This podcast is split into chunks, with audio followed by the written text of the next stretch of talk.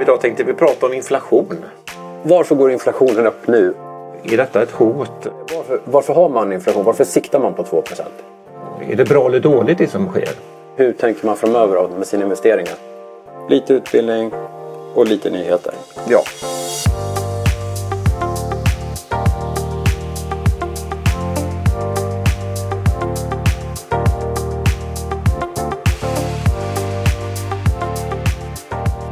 Välkomna till Högräntepodden. Det är jag som är Stefan Westfeldt. Och jag är Gustav Andråker. Gustav, idag tänkte vi prata om inflation. Ja, superspännande ämne. ja, men det är lite knastertorrt va? Det är det. Men samtidigt så är det något som påverkar alla. Ja, men det är det. Och det är högaktuellt. Inte minst. Men, men om vi då... Hur, hur mäter vi inflation om vi börjar där? Um... Inflation mäter ju egentligen en prisförändring från november månads priser jämfört med november månads priser föregående år. Year on year som vi kallar det i branschen. Men du kan givetvis jämföra november i år jämfört med oktober i år, alltså på månadsbasis. Men det vanligaste måttet är year on year. Så mäter den prisförändringen. Däremot så finns det några olika mått och det finns det som kallas headline eller core inflation. Ja. Och skillnaden på det är som i USA, om vi börjar där, som kanske är den viktigaste inflationssiffran någonstans. Det är ju att headline inkluderar två mätpunkter till jämfört med core. Det är matkostnader eller inflationen på mat och energi. Mm. Det skiljer och i core så tar man då eh, bort den siffran. Mm. Mm. Och det har att göra med att man vill ha en långsiktig trend. Vilket då mat och energipriser inte har på samma sätt. Det finns större variation i priserna på energi och mat. Och core inflation på svenska blir kärninflation då? Precis. Och, och, och, det är inte så konstigt, hela den här debatten den kom från 70-talet och det är inte så konstigt att den uppstod då. Nej. För vi hade ju en, en, väldigt hög inflation senare, senare delen av 70 och 80-talen. Det stämmer. I Sverige har vi några andra mått också. Ja, den här CPI, alltså CPI kallar eller KPI som det heter på svenska då. Ehm, det står ju för konsumentprisindex. Men då har eh, Riksbanken lagt till ett F på slutet, CPIF då. Där man justerar för, ehm, så F står för fixed interest. Där subtraherar man effekter från förändringar i boräntorna. Och sen har man också en typ kärninflation i Sverige. Men där tar vi bara bort energin och inte matpriserna. Just det. Men um, hur ser det ut då? Ja, inflationen i USA den, den skrämmer ju faktiskt en del. Ja, den är e-, enormt hög får man ju säga. Som du sa, det här, just nu är vi inne i en period där vi har närmare 7% Headline som det kallas i USA. Mm. Mm. Alltså den, eh, det stora måttet som inkluderar energipriser och matpriser. Mm. Och det, det är ju lika högt som det var i slutet på 70-talet, början mm. på 80-talet. Eh, Medan då kärninflationen utan mat och energi nere på knappt 5 procent. Men det är också extremt högt. Ja, med tanke på att Fed har det här att eh, man ska hålla 2% över tid. Mm. Så är, då är vi ganska ordentligt över det. De har justerat det lite va? Att det är typ 2 3 procent idag, lite flytande. Det är riktigt. Något högre än vad man haft tidigare. Precis. Kanske bara för att parera inflationen som är just nu. Just det. Och så dessutom har man ett, eh, också ett mandat på att hålla arbetslösheten eh, nere. Ja. Så Fed styr både efter det, eh, både, både inflation och arbetslöshet. Till skillnad från Sverige och de allra flesta centralbanker va? Ja, här i Europa kör, vi bara, kör centralbankerna bara inflation. Ja. Så får inte överstiga 2 procent. Um, och i Sverige då? Ja, där har vi CPI på 3,3 procent senast och en kärninflation på 1,9. Så där ligger vi faktiskt fortfarande under Riksbankens mål om 2 procent. Men det är ju precis, precis under det. Så nu, nu, um... Men visst har de kom, eh, kommenterat va, och kommunicerat att även om det skulle gå lite över 2 så är man inte så orolig för det i och med att vi har haft en, en eh, period innan nu ja, som har varit under 2 procent. Ja. Och då har ju Riksbanken kommunicerat att då kan vi tolerera en period där vi ligger över också. Ja. Men, men man, samtidigt vet man hur centralbanker blir, att plötsligt blir, det, blir de för oroliga och då känner de att det här har vi inte riktigt kontroll på och då, då plötsligt så börjar de agera. Så att eh, man ska inte läsa in för mycket i vad de säger just nu skulle jag vilja säga. Men Stefan, varför går inflationen upp nu och varför gjorde den inte det tidigare när vi körde nollräntor? Ja, men det, det, är en jättebra fråga. För det, vi har ju kört nollräntor i plus 10 år och massa stödköp av obligationer och så vidare. Men, men eh, jag vet ju eh, att det har skrivits en bok som är väldigt intressant som heter The Great Demographic Reversal av Goodhart Preddan. Och deras stora tes som jag faktiskt tror en del på det är ju att i västvärlden har vi kört extremt expansiv penningpolitik med nollränta och så. Men jobben har inte skapats här, de har skapats i Kina. Det var väldigt populärt att lägga produktion i Kina där tidigare. Mm. Ehm, och det har skapat miljontals, tiotals miljoners nya jobb där borta. Och, och, ehm, och där fanns också möjligheten eh, med, med, stor inflyttning till städer och sånt i Kina att ta emot detta. Nu är det faktiskt så att Kinas eh, demografi ser ut så att det faller ur 5-10 miljoner personer per år ur arbetsstyrkan som har blivit gamla helt enkelt. Så den, den eh, kraften finns inte kvar. Och dessutom har det blivit strömningar nu där det är mm, med både pandemin och kanske lite geopolitiskt eh, misstro mot Kina som gör att många, många bolag i väst väljer att flytta tillbaka produktion. Så här kan vi faktiskt nu få en, en situation där de nya jobben skapas i större utsträckning i västvärlden och dessutom får vi tillbaka gamla jobb, mm. eller de jobb som skapades tidigare i Kina, tillbaka in i väst. Det kan skapa ett dubbelt inflationstryck. Så det du säger är egentligen att det var på väg att hända, det var på väg att bli inflation, men det var pandemin som kanske utlöste För vi vet ju att vi har haft extremt höga inflationssiffror nu därför att 2020 konsumerades extremt lite mm. och, och, så har vi fått en utbudsbrist under 2021 på många komponenter. Ja. Inte minst bilindustrin som är ner 40 procent eller något i produktion tror jag. Precis. Jag är lite orolig över inflation, att det här är faktiskt någonting som kan bita sig fast. Ja. Jag har tidigare inte känt en oro för jag tänkte att, att stor del av siffran kunde förklaras av att vi inte konsumerade något 2020 som precis sa. Mm. Och i år så, så har det öppnats upp mer i samhällena. Nu är vi sig på väg in, tyvärr, in close down igen känns mm. det som. Ja.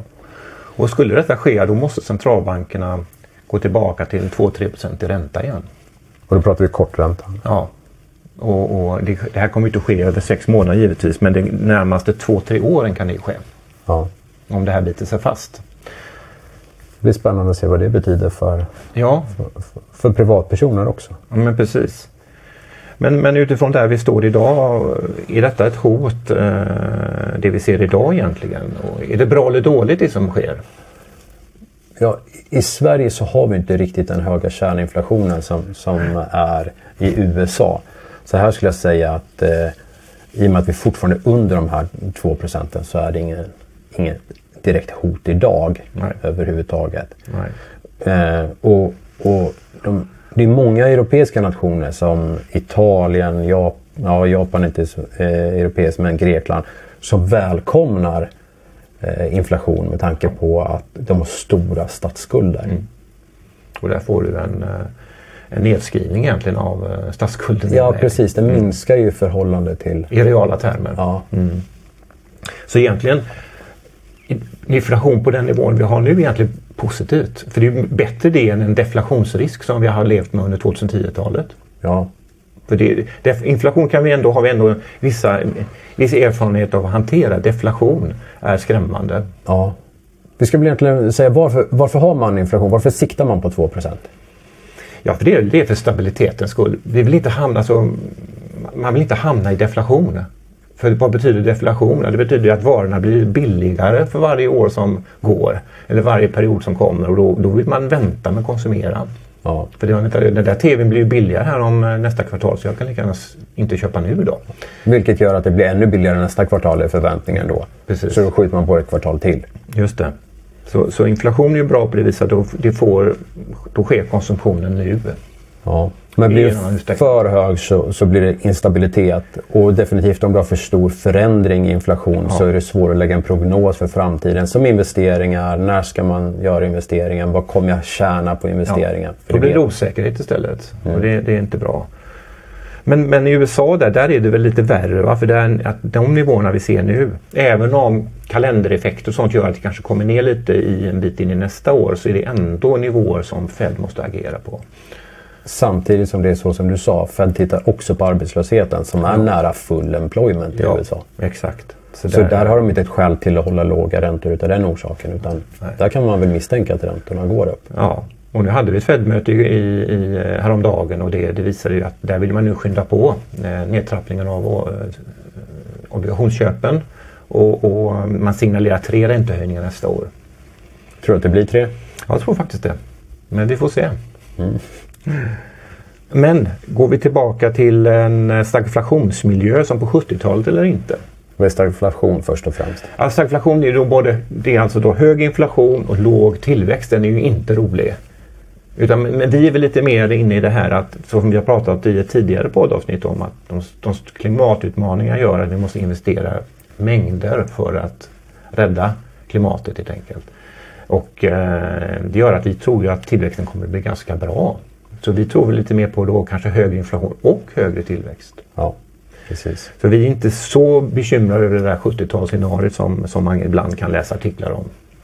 Ja, nu har vi diskuterat vad som är bra, dåligt eller farligt med för hög, för låg inflation och så vidare. Men hur tänker man framöver då med sina investeringar? Ja, men jag tror att vi ska vänja oss nu vid inflation och eh, när man tänker eh, investeringar så ska du skydda dig helt enkelt så mycket du kan. Och, ehm, och det gör man genom att gå in i bolag som eh, ska säga, som är prissättare som har såna, så pass unika produkter så de kan bara kan kompensera sig för kostnadshöjningar. Folk köper deras produkter ändå. Och, ehm, eh, och, och, och där, där har vi ju många techbolag till exempel och Apple har nog inga svårt, inte så svårt för att höja priser och skydda sig för inflation till exempel. Och läkemedelsbolag och andra, man vet att folk eh, måste köpa de här läkemedlen. Man har liksom inga val. Man har inga val. Men tänk, På, på tech har man ju lite val. Man skulle kunna tänka sig köpa ett Ja. annat, en annan telefon än en Apple. Men de har ganska stark eh, kundbas. Ja. De är trogna deras kunder. ja, ja, men precis. Så att... ehm, Medan andra varor, om vi kollar på köttindustri eller något sånt, i, i, ja, som är en global marknad när Ja. man sätter priset på det. Och det gör att det är hård konkurrens. Ja. Det är inte så mycket som skiljer mellan den ena köttbiten mot den andra egentligen. Nej. Mellan producenterna. Så du kan välja från den som är billigast. De drabbas hårdare. Deras priser är ganska fixerade. Det är energiintensivt ja. och så vidare. Ja, Så det, och de, de är ju pristagare. De får bara acceptera världsmarknadspriset Ja. på sina produkter. Men de har fått höj, höjda värmekostnader, elkostnader och, och så vidare. Och så vidare så att de, de, deras vinstmarginaler kan full, fullständigt kollapsa. Så att där, de, de, den typen av bolag blir ju, eh, kommer inte gynnas av detta. Tvärtom. Ehm, och sen vad gäller på obligationssidan så, så eh, det, där ska man ju välja obligationer som har flytande kupong. Det har vi pratat om tidigare men det är ännu mer aktuellt nu. Där faktiskt kupongen justeras upp med eh, inflation och korträntan. ja, motsatsen då, en, en eh, fixerad räntebetalning. Det är så, då vill du kompenseras för den riskfria räntan som går upp. Du har samma kreditrisk i bolaget, allt annat lika. Och, och, och då så när den riskfria räntan går upp och du ska kompenseras för den. Enda sättet att kompensera för den befintliga obligationsägaren det är att sänka priset om jag vill köpa den utav honom. Ja. För då får jag en högre avkastning på, på, Ja. på mitt kapital när jag investerar. Precis. Normalt sett, så, eller normalt och normalt, men i de allra flesta fallen så är det så att räntan går upp för att det är bättre tider idag än vad det var igår. Men nu har det ju varit väldigt positiva tider egentligen hela vägen. Så det enda som händer nu det är ju att räntan går upp. Det blir inte bättre för företagen egentligen. Nej, nej, nej, det är riktigt. Så jag kommer inte kräva mindre kredit, i ersättning för kreditrisken. För den har inte förbättrats. Nej, det har den inte gjort. Ehm, Så därför är det bättre med, med floating som du ja, säger. precis. Ja, men precis.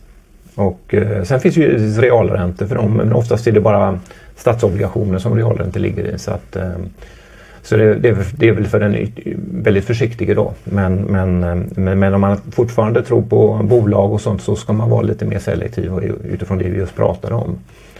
Vilka är price setters och vilka är price takers så att säga. Ja men lite ska vi försöka avrunda men vad bevakar vi just nu? Ja, det lid- lider mot eh, årsslut och jul. Ja, ja. Ledighet. Marknaden stänger snart. Ja, Och då är det intressant att, eh, att man i alla fall nu i våran hög, våra högränteportföljer att vi bygger in lite carry så att säga. Att vi har bra eh, löpande kupong mm. avkastning. Ja, det, är nästan, det är nästan en månad som det är ganska lugnt på, på obligationsmarknaden nu runt jul. Ja, så det blir en hel del eh, ränteintäkter där. Mm. Så ehm, det är vi fokuserade på. Och sen så givetvis är det spännande att följa julhandelns styrka. På, eh, Handelns utredningsinstitut tror vi på ett nytt rekordår. Vi får se. Det börjar egentligen redan med Black Friday-handeln. ja. Eller Black Week som det har blivit och nästan Black Month också. Som faktiskt mm. har ökat i år, eller hur? Mm. Precis. Eh, jag tror, om jag inte missminner mig fel här, så växte Black Friday med 4% tror jag. Mm. Förra året var det lite mindre. Ja. I år är det lite mer och eh, hela den här månaden har vuxit med någonstans runt 12% jämfört med månaden förra året. tror jag. Mm. Så det ser positivt ut. Om man jämför då med konsumenterna på, på eh, eh, konsumentindexen som har varit lite svagare än företagsindexen i, i mm. mm. den senaste månaden. Just det, just det. Och sen har vi omikrons spridning och hur mycket nedstängningar blir det och det är väl också någonting vi bevakar. Eh, även om vi har en positiv tilt till att vi tror inte att det blir eh, spridning blir det men, men eh, vi hoppas på lite mindre nedstängningar denna gången. Och vi tror att marknaden ser igenom detta. Det tror vi. Ja. Men det är fruktansvärt och det är väldigt, väldigt tråkigt. Ja, man ska ja, ja. träffa familjen över jul och så är det... Sannerligen. Och vårt grannland Norge som, som har gått tillbaka till som de hade förra året med mm. tio gäster över jul och nyår tror jag att de har nu. Först så satte de ett tag på 20, men nu har de satt 20 i hemmet. Men nu har de satt 10 gäster. Mm. Men då får vi eh, passa på att önska god jul och så återkommer vi i januari med ett nytt avsnitt. Tack så ha. God tack. jul. Tack, tack.